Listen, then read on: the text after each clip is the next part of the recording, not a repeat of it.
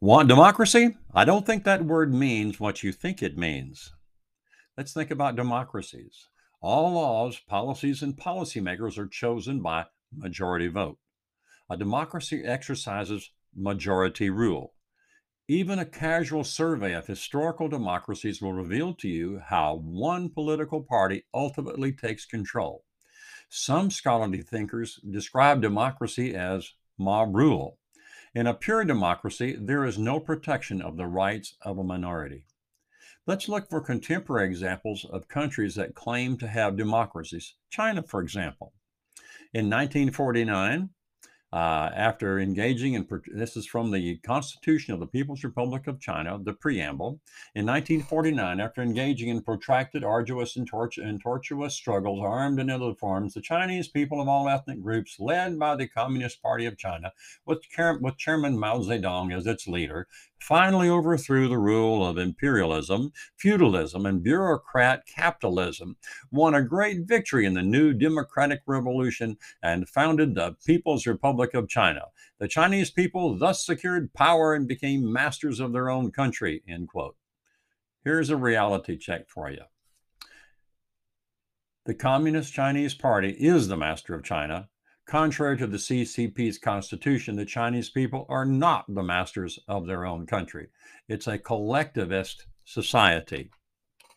And over in Germany, post World War I, Germany was a multi party democracy. One of the parties was the Nazi Party. After the Nazi Party became the majority party, it outlawed all other political parties.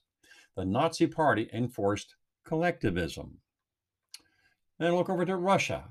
The Russia, the present Russia Constitution asserts it is the framework of a democratic society that upholds human rights and freedoms. In practice, oligarchs control the country.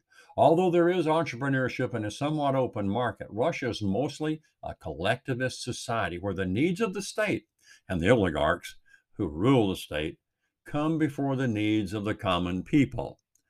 As Putin rose to power, he notoriously imprisoned or poisoned his political opponents.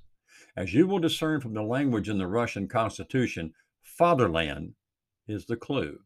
It is a collective society. I quote from a YouTube video titled They Crossed the Line by Voddie Baucham. Quote, our system of government is not a democracy, and that democracy is actually an extremely problematic and dangerous form of government. We are citizens of a republic, end quote. This is from minutes 313 to 322. Next, an extract from minute 337 to 351. Pastor Baucham says, Democracy is the cruelest form of government known to man. It is not a biblical concept. It is not an American concept. It is not a wise concept. It is a foolish concept. We are a constitutional representative republic, end quote.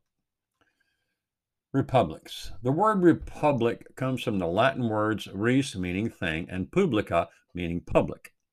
In the preamble to the U.S. Constitution, the first three words express this idea of government being the people's thing. We, the people. A true Republican form of government emphasizes individuality, the worth, the importance of each citizen. Let's contrast democracy and republic. Collectivism reflects an Oriental mindset, while individualism reflects an Occidental mindset.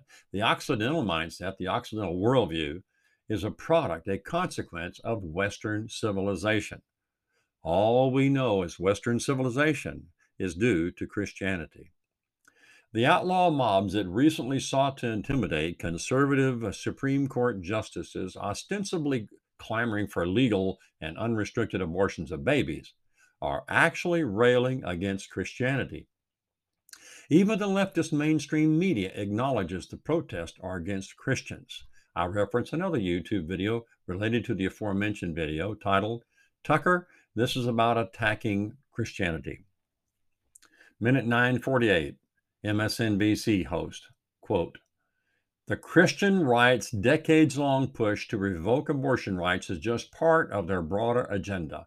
This is not just about abortion. This is about a much broader set of issues that are really about a kind of white Christian right worldview. Pastor Voddie Baucham, a black man, understands the spiritual war underway in America, and he understands why churches and their leaders must not idly stand by as America the Beautiful goes down in flames. This is John White in Rockwall, Texas.